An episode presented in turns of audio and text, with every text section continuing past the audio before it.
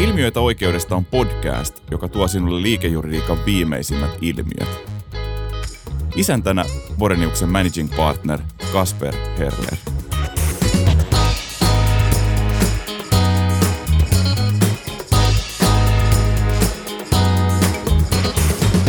Tänään minulla on vieraana täällä Jorma Ylijaakkola, joka on kansselina meidän finanssialan sääntelyyn liittyvässä neuvonantopraktiikassa. Ja tarkoitus tänään olisi keskustella ää, niinkin ää, maalikolle monimutkaisista ilmiöistä kuin blockchainista ja, ja liiketoiminta mahdollisuuksista, jotka liittyy tämmöiseen uuteen finanssiteknologiaan ja liiketoimintamalleihin. Et tervetuloa, Jorma. Kiitos, Kasper.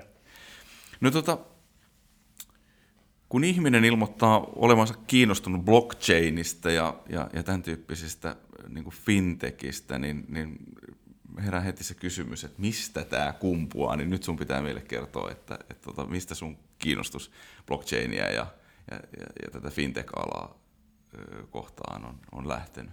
No itselläni kiinnostus on puhtaasti, voisi sanoa, evolutiivista.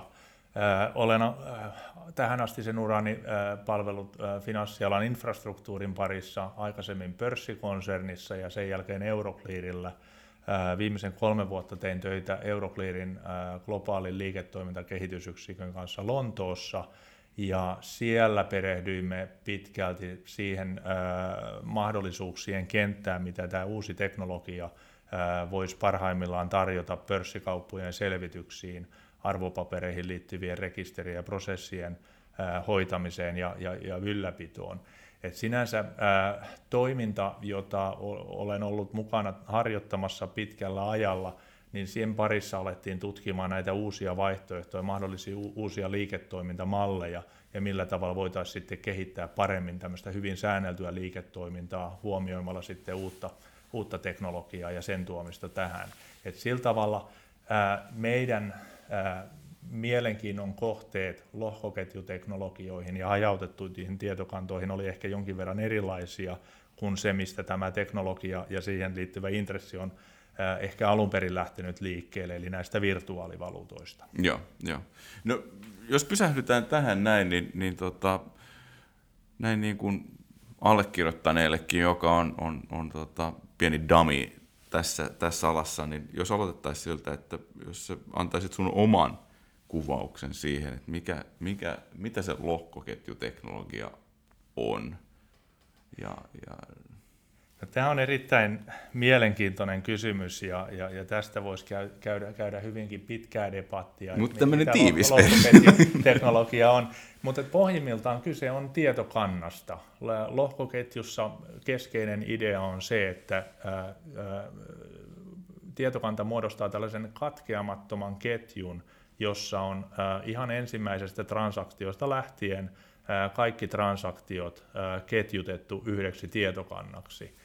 Ja, ja se, mikä tekee tästä tietokannasta ehkä äh, eroavaisen äh, tavanomaisiin tietokantoihin, on se, että tässä on salaustekniikalla äh, linkitetty eri transaktiot toisiinsa, jolloin sitä tietokantaa, sieltä ei voi yhtään, äh, yhtään merkkiä muuttaa, ilman, että se käy ilmi sitten, että, että tätä on muutettu, tätä tietokantaa. Että tämä on okay. sillä tavalla keskeinen ero, jos mietitään tavanomaisia tietokantoja, jossa se suojaus on rakennettu sen tietokannan ympärille, esimerkiksi palomuureilla, softaan tai, tai rautaan perustuvilla palomuureilla ja muilla tällaisilla teknologioilla.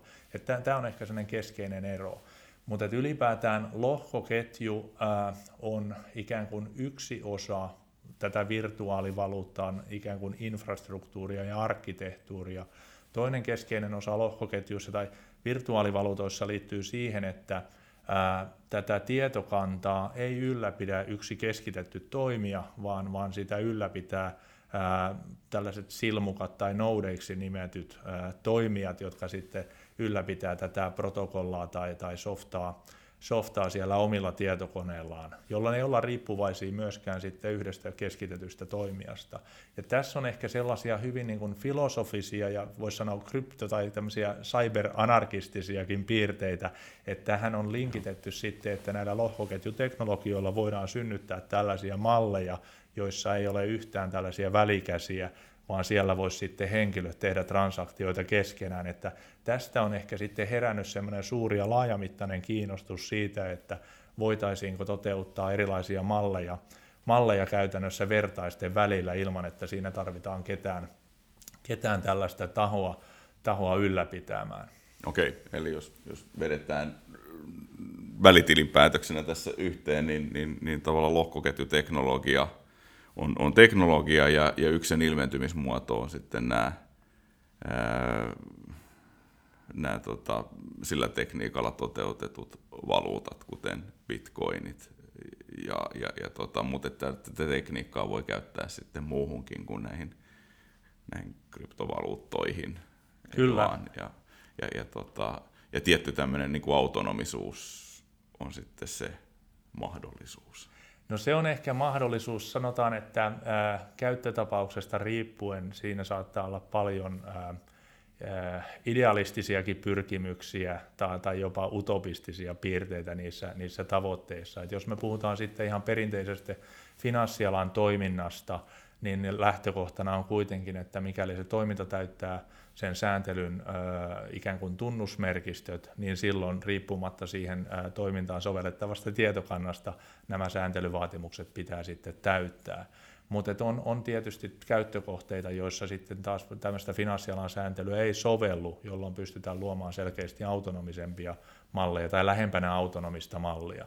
Mutta lähtökohtaisesti kuitenkin jopa näissä virtuaalivaluutoissa – on kuitenkin aina jotkut kehittäjät, jotka sitä kehittää ja tuo siitä uusia versioita. Et tietyllä tavalla on ehkä syntynyt mielikuvia pidemmälle menevästä autonomiasta kuin mitä sitten okay. todellisuudessa näiden yllä, ylläpitoon okay. liittyy. Joo. Mutta niin lohkoketjuteknologian niin kuin hyödyt on tämä muuttamattomuus ja, ja semmoinen tietyn tyyppinen niin autonomisen järjestelmän mahdollisuus. No jos katsotaan sit sitä, että mitä sillä mitä sillä niin kuin blockchain-teknologialla sitten ei, ei saada aikaiseksi, tai mitkä sen rajoitteet sitten on tässä fintech-maailmassa? Joo, se on mielenkiintoinen. Se ei tosiaan ratkaise kaikkia kysymyksiä, ja lohkoketjuille ei ole sinänsä mitään tiettyä ää, ikään kuin valmista hyllyssä olevaa ratkaisua nimeltä lohkoketju, vaan se pitää sitten kuitenkin, ää, tietokanta ja, ja, ja se softa pitää kuitenkin sitten räätälöidä aina siihen kyseiseen käyttötarkoitukseen, mutta ihan paljaimmillaan tämän lohkoketjun piirteet, että sulla on tämmöinen tietokanta, joka on katkeamaton sieltä ensimmäisestä transaktiosta viimeiseen, viimeiseen ja että siihen ei lähtökohtaisesti katsota voitavan tehdä ää, transaktioita kenenkään muun toimesta kuin se, jolla on ne tunnukset ää, ikään kuin määrätä niistä omista omista niin kuin tokeneista tai kolikoistaan tai niistä yksiköistä siinä lohkoketjussa, niin, niin nämä on ehkä pohjimmiltaan ne keskeiset piirteet, mitä tähän lohkoketjuun liittyy. Ja esimerkiksi timanttien tällaiseen alkuperämerkintään tai sen, sen datan säilyttämiseen ja, ja, ja ikään kuin rikastamiseen liittyen on, on syntynyt ratkaisuja, jossa sen tuotantoketjun jokainen ää, toimija pystyy sitten syöttämään siihen kyseiseen timanttiin, jolle on annettu oma identiteetti laserilla tehty siihen timanttiin, niin silloin pystytään, ei, ei, kukaan ei pysty ikään kuin muuttamaan vaikka korruptiolla tai uhkailulla tai millään muulla keinolla muuttamaan sitä tietokantaa, että et on luotu sillä tavalla niin kuin turvallinen, turvallinen tietokantaratkaisu, mutta tällaisen täysin niin kuin, ikään kuin eristetyn tietokannan malli, ei toisaalta sovellu sitten taas moneen muuhun käyttötarkoitukseen, että jos vaikka syntyy joku tilanne, että joku hävittää nämä omat avaimensa, niin silloin se omaisuuserä ikään kuin, joka on digitaalisesti olemassa, niin sitä kukaan ei pääsisi siitä enää disponoimaan tai määräämään. Ja esimerkiksi se olisi täysin vaikka ulosottoviranomaisten ulottumattomiset. Siihen liittyy sitten tällaisia piirteitä, joiden pohjalta se ei taas sellaisenaan ehkä kaikkiin käyttötarkoituksiin sovellu. Mutta toisaalta se, että tämä tietokanta on koettu hyvin turvalliseksi, on toisaalta houkutteleva myös finanssialalla, jossa tällainen cyber security, kyberturvallisuusaspektit on äärimmäisen tärkeitä ja voisi sanoa ehkä tällä hetkellä, jos mietitään EUn sääntely, finanssialan sääntelyn kehityskaarta, niin sijoittajan suojaa ja markkinoiden luottamusta koskien on tehty paljon jo sääntelytoimia.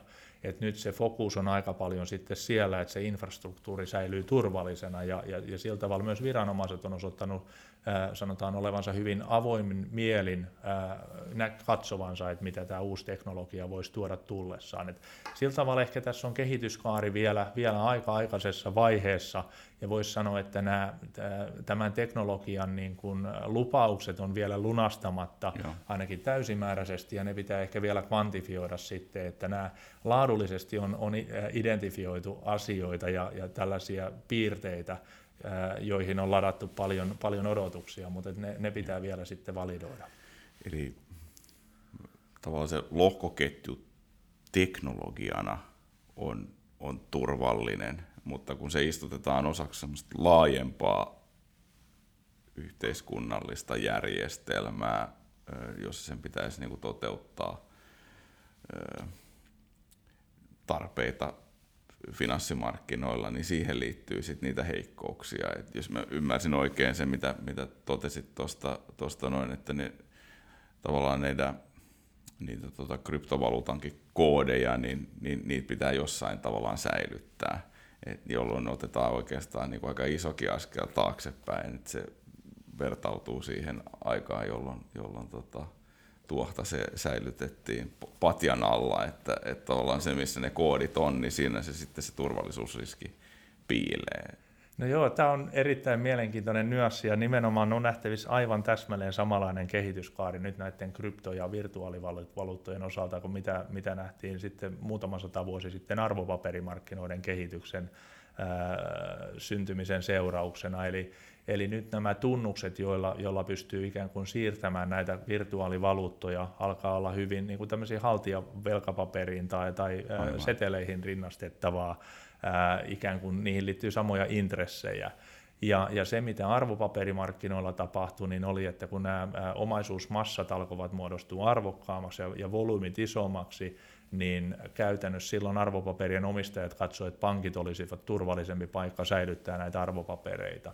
Ja nyt on alkanut syntymään tällaisia krypto-custodianeja, jotka tarjoaa sitten erilaisia, sanotaan hardware tai software, tai sitten jotain muita, muita paikkoja. eksoottisemmat lienee jotain tällaisia vanhoja sodanaikaisia bunkkereita, jossa säilytetään sitten ihan papereilla näitä, näitä tunnuksia. Et, et tässä okay. on hyvin paljon syntynyt erilaisia ra- ratkaisuja, mutta se liittyy ehkä enemmän sinne, sinne niin kuin virtuaalivaluuttapuolelle. Joo. toistaiseksi tämä kehitys. Joo, mutta jos mietitään sit sitä, että miten, miten tota, vielä näitä, niin kuin, että mihin se lohkoketjuteknologia ei ihan, ihan taivu, niin sä mainitsit lohkoketjuteknologian yhtenä vahvuutena sen, että se on, on niin kuin, muuttumaton. Niin, niin onko se nyt niin, että se oikeastaan varjopuoli on juuri sitten se, että se ei, ei tavallaan taivu muuksi kuin mitä se on niin kuin alun pitäen koodattu? Kyllä, ja jos huomioidaan esimerkiksi ä, tietosuojasääntelyn ä, vaatimukset, niin esimerkiksi tällainen kuin oikeus tulla unohdetuksi, joka on yksi tietosuojasääntelyn keskeinen periaate, niin sen toteuttaminen on toisaalta hyvin hankalaa sellaisessa tietokannassa, jossa, ä, jossa ei, ei ikään kuin sen rekisterin ylläpitäjällä kolmannella taholla ole mahdollisuutta muuttaa sitä niin, niin. tietokantaa. Niin. Aivan, joo. Mutta sitten toisaalta, jos lähdetään enempi ja nemissä finanssimarkkinat ja, ja, ja ehkä niin kuin, muutkin perinteisemmät toimialat tällä hetkellä tutkii lohkoketjuteknologiaa, niin ikä, hä, hämävästi kyllä siellä ei niinkään tutkita sitä lohkoketjuteknologiaa, vaan, vaan, vaan se fokus on enempi näissä hajautettujen tietokantojen malleissa – Eli toimijat on alkanut synnyttämään tällaisia erilaisia konsortioita, joissa toimialojen sisällä tai toimialarajojen ylikin pyritään muodostamaan ratkaisuja, jossa osa tietokannasta on vain kyseisen niin, ä, toimijan ä, hallussa tai nähtävillä, mutta osa sen tietokannan ä, toiminnallisuuksista on hajautettu sillä tavalla, että vaikka nämä sitten nämä konsortion jäsenet voivat tehdä transaktioita keskenään, mutta kukin näkee vain sen oman asiakkaansa, asiakkaansa datan. Ja, ja tällaisessa mallissa se hyöty on ehkä sitten siinä, että toimialalle syntyy tällaisia standardeja, ja, ja toisaalta sitten toimijat pystyy automatisoimaan omia liiketoimintaprosessejaan eri toimijoiden kanssa, jolloin itse asiassa se liiketoimintaan käytettävän IT-infrastruktuurin sfääri ikään kuin laajeneekin niistä omista IT-järjestelmistä myös ulkopuolisiin tietokantoihin. Eli, eli jos mä nyt kirjaudun palkka.fihin tai verohallinnon sivuille käyttäen omia pankkitunnuksia, niin onko tämä nyt sitten tavallaan tämmöinen tämmöinen tota, hajautettu tietokantamalli? No se, se ei välttämättä ole vielä hajautettu äh, tietokantamalli itsessään, mutta tämä on hyvä esimerkki. Esimerkiksi nämä äh, Suomessa paljon käytetyt tupas äh, pankkitunnistautumisen välineet, äh, niin ne on itse asiassa luotu toisaalta tämmöisen konsortiotyyppisen niin kuin lähestymisen kautta, että toimiala on tullut yhteen ratkaisemaan yhteistä ongelmaa, joka on asiakkaiden identifiointi tai ikään kuin kirjaaminen digitaalisesti sillä tavalla, että siinä on, on tota, varmuus siitä, että tämä henkilöllisyys on asianmukaisesti tunnistettu.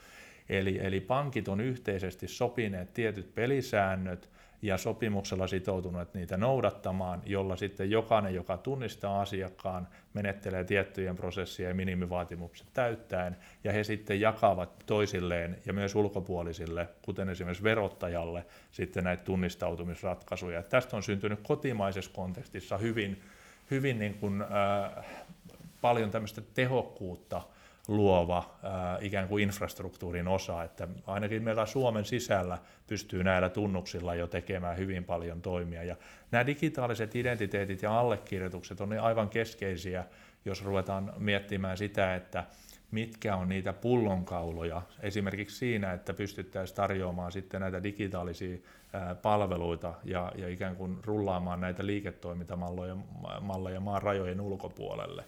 Ja, ja näiden yhteydessä on, on esimerkiksi tälläkin hetkellä käynnissä hankkeita ja konsortioita, joissa pyritään näitä digitaalisia identiteettejä ratkaisemaan globaalisti.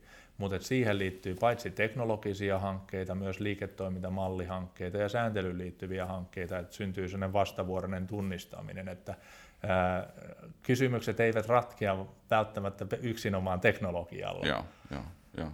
joo. No, se, se, tota, se, se kuulostaa Yle tavallaan merkittävältä niin kuin e-asioinnin ja e-kaupankäynnin ja, ja, ja niin kuin myöskin niin kuin finanssitransaktioiden niin kuin kannalta niin kuin tärkeät ulottuvuudet, se, että me pystytään globaalisti tunnistamaan niitä toimijoita, jotka sitten, sitten toimii. Et, et sinänsä niin kuin, jos me ollaan kansallisesti kyetty se ratkaisemaan, niin, niin, niin, niin se on vain yksi palikka siinä, siinä ja varmasti löytyy maailmankolkkia, jossa tämä ei toimi tällä hetkellä yhtä hyvin kuin se infrastruktuuri, mikä meillä on rakennettuna Suomessa, Pohjoismaissa.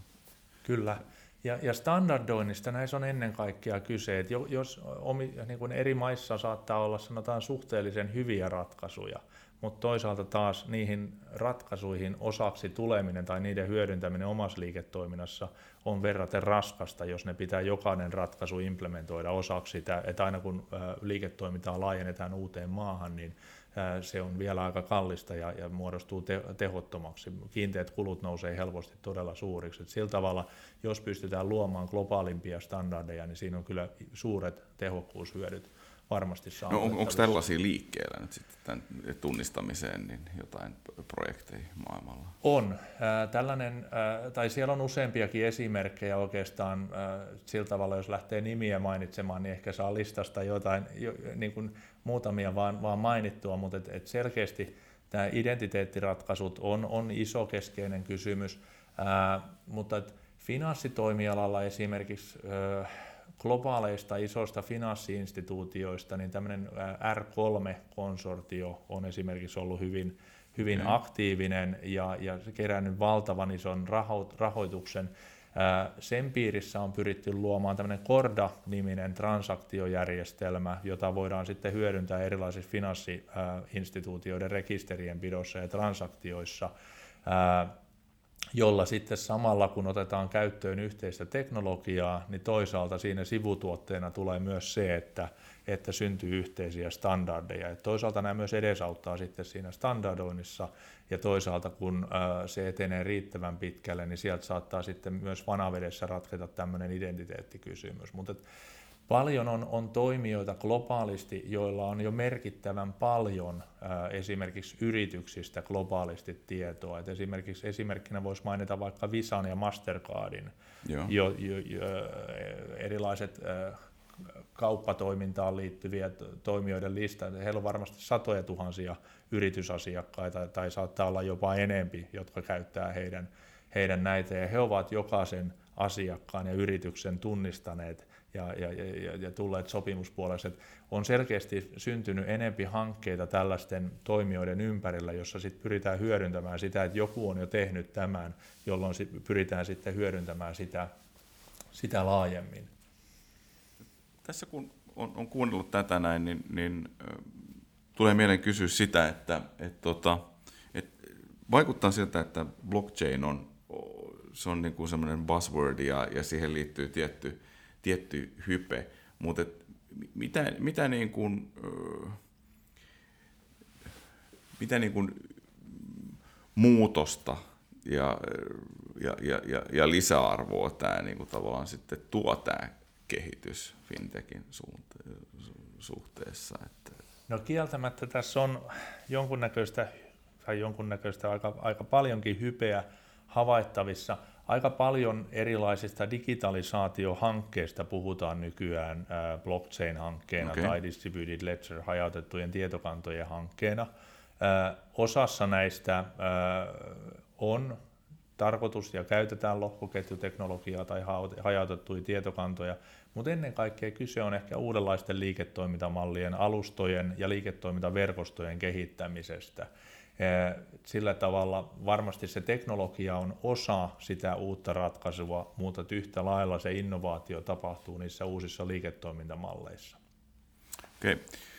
Jos tässä nyt välitilinpäätöksen omaisesti, ehkä tämä on jo toinen, toinen tässä podcast-lähetyksessä, niin vedetään yhteen. Eli jos mä oikein ymmärsin, niin eli blockchain on, on niin kuin paitsi nyt näitä kryptovaluuttoja, niin myöskin sitten semmoinen teknologia, jonka ympärillä voi, voi rakentaa turvallisia muuttumattomia ratkaisuja, mutta se mitä toit esiin on se, että se blockchain ei niin kuin teknologiana ratkaise kaikkea, koska se muuttumattomuus on itse asiassa sen, sen haittapuoli, eli, eli koska sitä ei pysty muuttamaan, niin sen ympärille pitää rakentaa muutakin. Ja, ja meillä, on, meillä, on, meillä on tarpeita tunnistamisen osalta ja sitten näiden KD-ylläpidon osalta, ja se muuttumattomuuskin on, on hankalaa, jos, jos pitäisi toteuttaa ulosottoa tai pitäisi arvopaperin osalta niin kuin lisätä sinne sitten jotain, jotain niin kuin lisäoikeuksia tai, tai tota, osinkoja tai jotain muuta saada rekisteröityä sinne se oikeuden alalle, niin, niin ja tästä syystä me päästiin keskustelemaan siitä tästä, tästä tota, hajautetusta tietokannoista ja niiden ympärillä. On, onko mä niin kuin hahmottanut tämän oikein? On, on kyllä nimenomaan. Ja siis äh, kun tällaista teknologiaa lähdetään soveltamaan johonkin liiketoimintaan, niin siellä täytyy tehdä iso määrä erilaisia design-valintoja. Ja, ja sillä tavalla, kun ei ole yhtä patenttiratkaisua nimeltä blockchain tai distributed ledger, niin, niin käytännössä niin kuin muussakin toiminnassa, niin, niin sen IT-kehityshankkeen yhteydessä pitää tunnistaa se, ne vaatimukset, liiketoiminnalliset juridiset vaatimukset, governance-vaatimukset ja niin poispäin, ja, ja niiden pohjalta sitten käytännössä implementoida sellainen järjestelmä, joka, joka siihen kyseiseen ää, käyttötarkoitukseen parhaiten soveltuu. Jos sun pitäisi miettiä sitä, että, että tavallaan paljon lisäarvoa tulee siitä lohkoketjuteknologiasta ja, ja mit, mit, mit, tavallaan miten se, mikä on sitten se määrä, mitä tuotetaan sit sillä kaikella muulla siinä ympärillä, niin oliko sinulla siihen heittää joku No vanha kunnon 80-20 sääntö olisi varmasti tässä, mutta ehkä tuunattuna sen verran, että erään ison pankin lohkoketjuasioista vastaava johtaja luonnehti niin, että kyllä näissä teknologian arvo jää ehkä 10 prosenttiin ja 90 prosenttia arvosta esimerkiksi tämmöisissä erilaisten konsortioiden ratkaisuista syntyy siitä, että pystytään luomaan se liiketoimintamalli, sitä koskevat säännöt, siihen liittyvät sopimukset sekä siihen liittyvä kavenansjärjestely, jolla sitten allokoidaan, tai kaikilla näillä ulottuvuuksilla allokoidaan itse asiassa ne oikeudet ja vastuut siihen järjestelmään, sen ylläpitoon ja käyttöön liittyen. No, tämä on aika kuvaavaa mun mielestä siis tavallaan, ja, ja vahvistaa lukuna sen, mitä tässä on yritetty keskustelussa vähän hakea, että se, se tota, et, et mikä merkitys sillä on sillä infrastruktuurilla, joka sitten rakennetaan tämmöisen uuden, uuden koodin, koodin, koodin ympärille. Joo, ja siis kun lähtökohtanahan äh, yhteiskunnassa on ikään kuin, että äh, oikeudet ja velvoitteet kohdistetaan joillekin instituutioille – finanssialan sääntely esimerkiksi lähtee siitä, että on toimiluvallinen liiketoimintaa harjoittava yhteisö, joka vastaa siitä toiminnasta.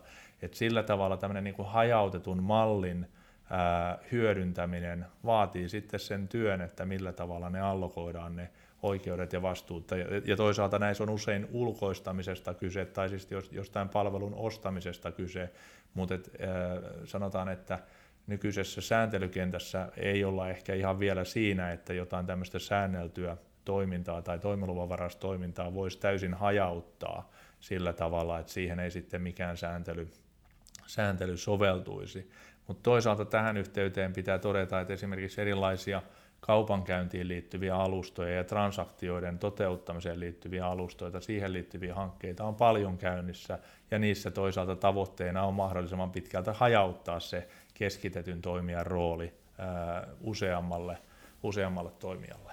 Niin, me ollaan tässä, tässä tota, puhuttu siitä, että minkälaisia uusia mahdollisuuksia tämä finanssi, blockchain ja, ja uudet liiketoimintamallit nyt sitten tarjoaa finanssialalle. Ja, ja tästä oikeastaan kumpuakin kysymys siitä, että, että miten, miten nämä teknologiat ja, ja liiketoimintamallit nyt sitten suhtautuu me tiedetään, että, että tota, finanssiala on aika, aika tota, kattavasti reguloitu alue, niin, niin miten, miten tavallaan tämä regulaatio nyt sit suhtautuu näihin uusiin teknologioihin? Että, et, tota,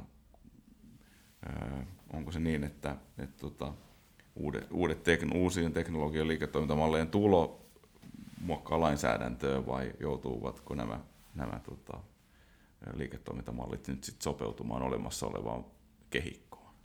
No sinänsä kun finanssialasta puhutaan, niin viranomaiset ovat ottaneet toisaalta hyvin avoimen näkökulman näihin uusiin teknologioihin, mutta toisaalta he ovat konsultaatioissa sitten pyytänyt vastauksia toimijoilta, että miten tämä uusi teknologia, miten sitä hyödyntäen täytetään ne vanhat toiminnalle asetettavat vaatimukset. Et sillä tavalla finanssirekuloidulla toiminnan alalla huolimatta siitä käytettävästä teknologiasta, niin lähestyminen on ollut se, että ne toiminnan vaatimukset pitää, pitää kuitenkin täyttää. Okay. No entäs tulevaisuudessa sitten, onko näköpiiri, tai mitä sä ajattelet, miten tämä, tämä tästä sitten eteenpäin? No se jää nähtäväksi oikeastaan, että voiko teknologialla ratkaista jotain, tai, tai sanotaan, että antaako jonkun teknologian hyödyntäminen riittäviä takeita tiettyjen asioiden hoitamisesta sillä tavalla, että voitaisiin luopua ehkä jostain vaatimuksista tai ehkä sitten allokoida vaikka vastuita jonkun toiminnan harjoittamisen osalta joltakin nykyiseltä toimijalta vaikka yhteisesti useammalle joukolle, mutta kyllä sitten, jotta siihen päästään, niin äh, sanotaan, että aika äh, merkittäviä äh, näyttöjä tämän teknologian pitää ensin, ensin ikään kuin antaa itsestään, jotta sitten tällaista uutta sääntelyä, joka mukautuu tähän teknologiaan, niin, niin alkaisi muodostumaan. Joo. Kiitoksia. Kiitos. Hei, jos pidit tästä podcastista ja haluat kuulla lisää oikeudellisista ilmiöistä, käy kuuntelemassa myös aikaisemmat lähetykset SoundCloudista tai iTunesista.